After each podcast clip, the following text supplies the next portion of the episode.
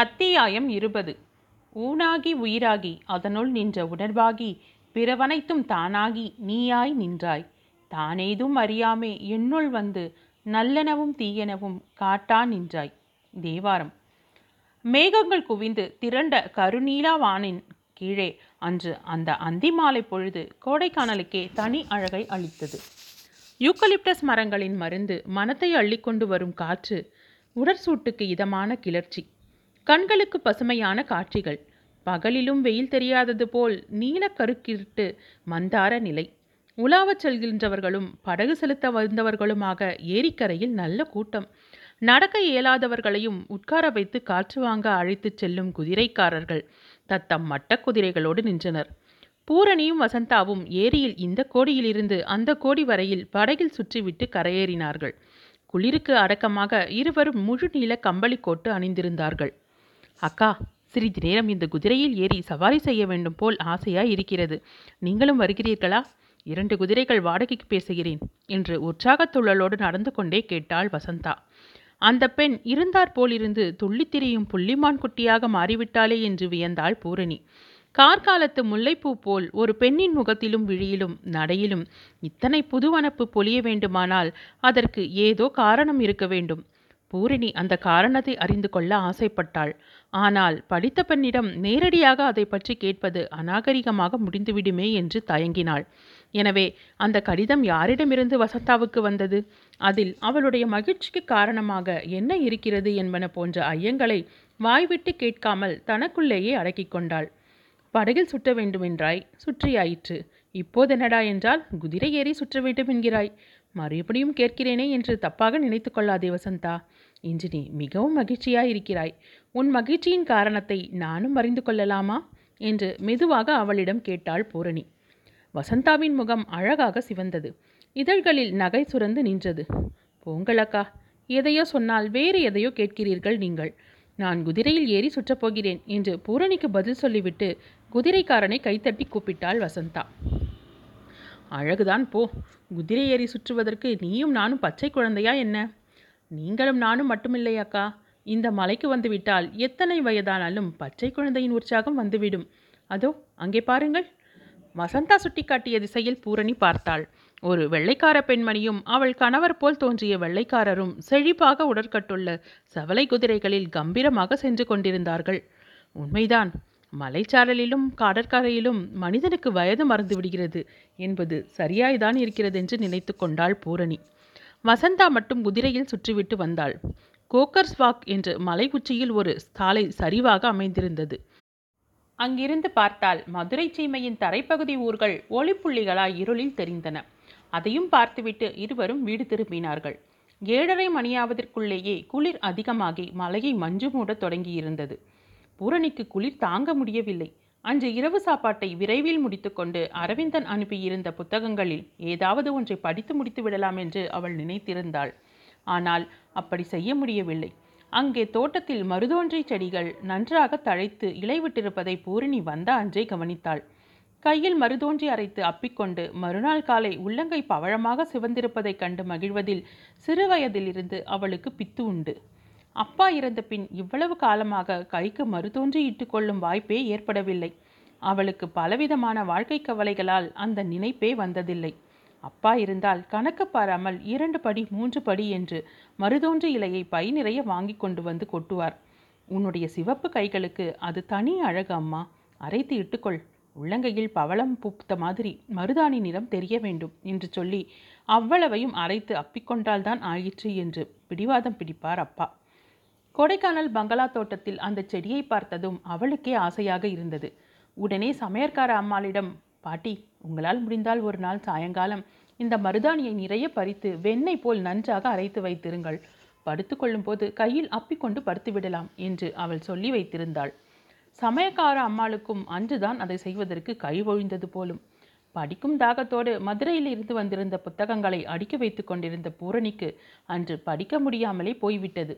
கைகளில் நன்றாக நிறம் பற்ற வேண்டுமானால் சீக்கிரமாக போட்டுக்கொண்டு தூங்க போய்விட வேண்டும் என்று பூரணியையும் வசந்தாவையும் உட்கார்த்தி உள்ளங்கையிலும் நகங்களிலும் பால் பாதத்தை சுற்றியும் மருதாணி காப்பு இட்டு ஆடாமல் அசையாமல் படுத்துக்கொள்ளும்படி செய்துவிட்டாள் சமையற்கார அம்மாள்.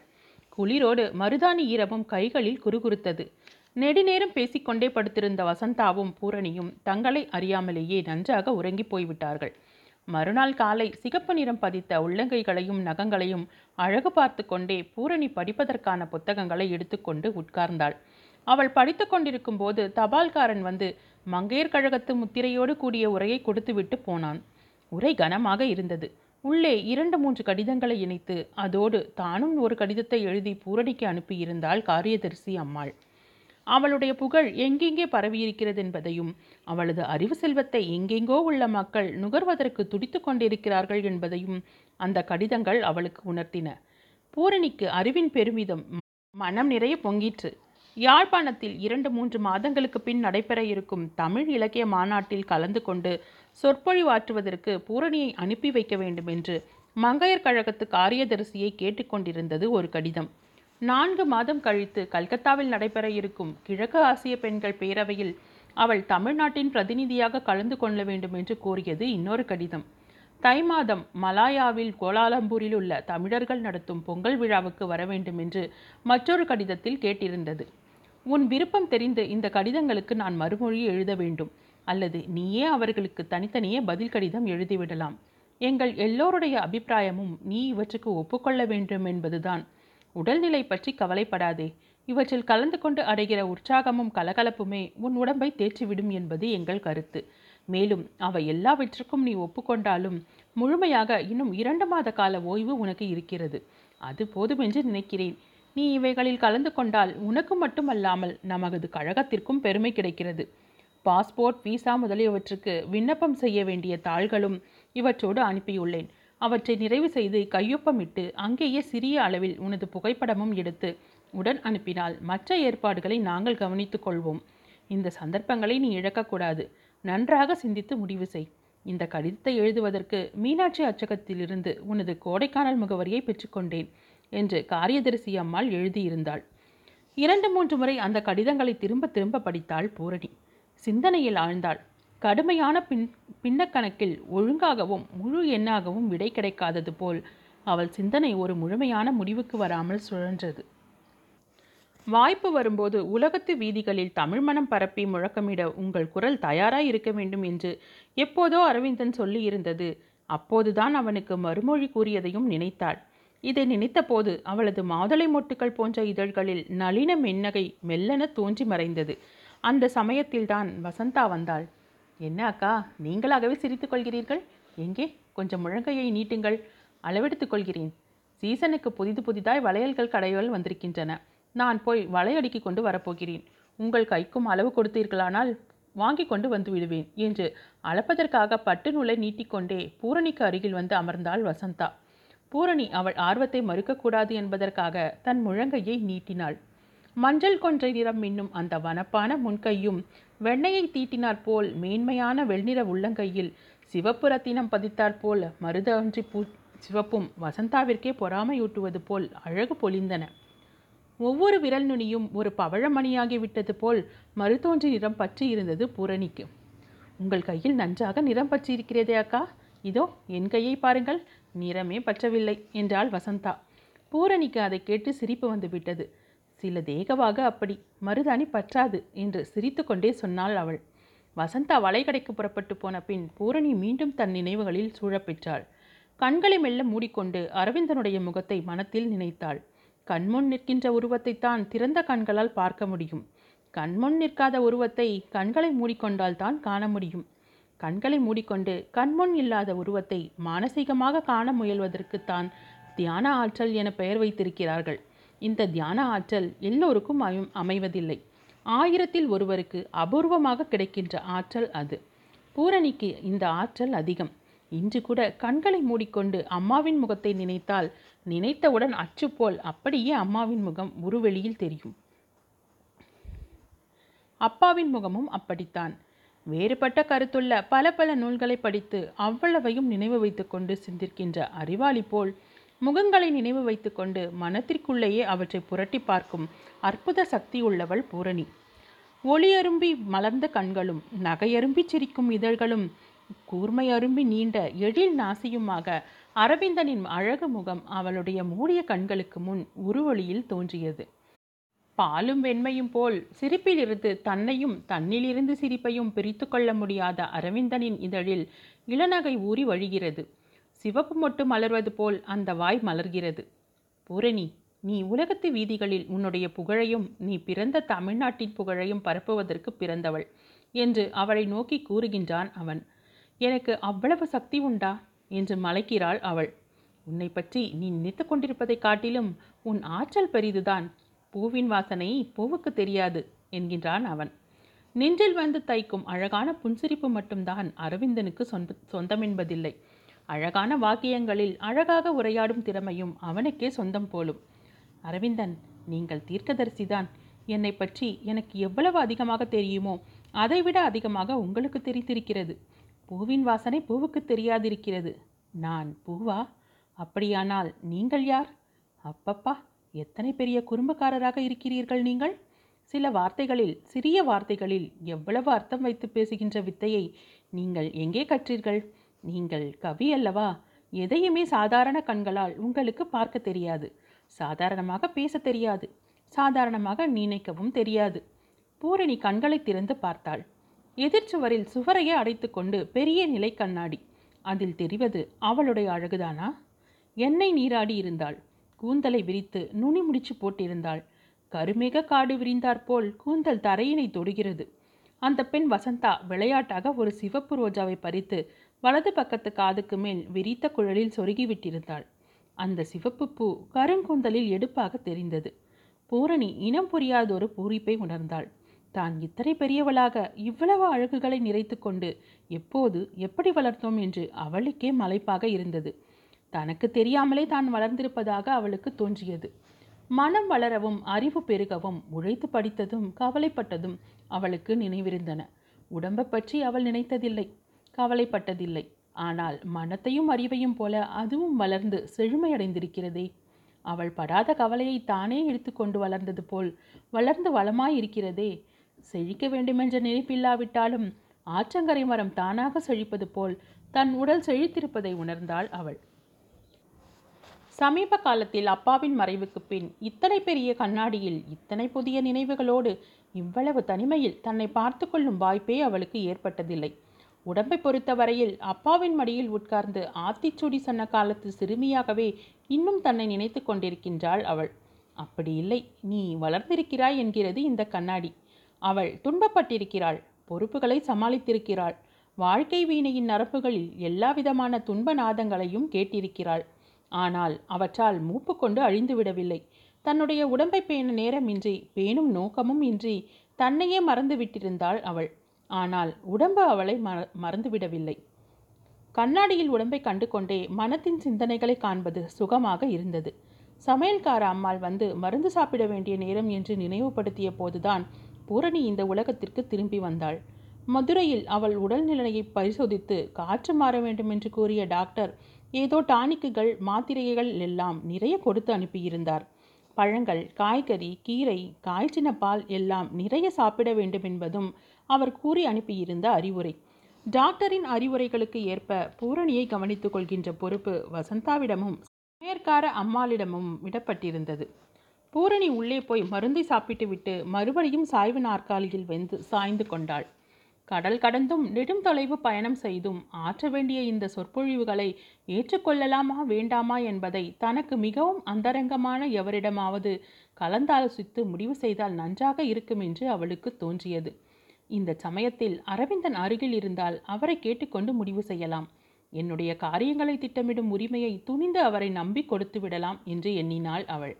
அடுத்த கணமே அவளுக்கு இன்னொரு விந்தையான நினைவும் எழுந்தது.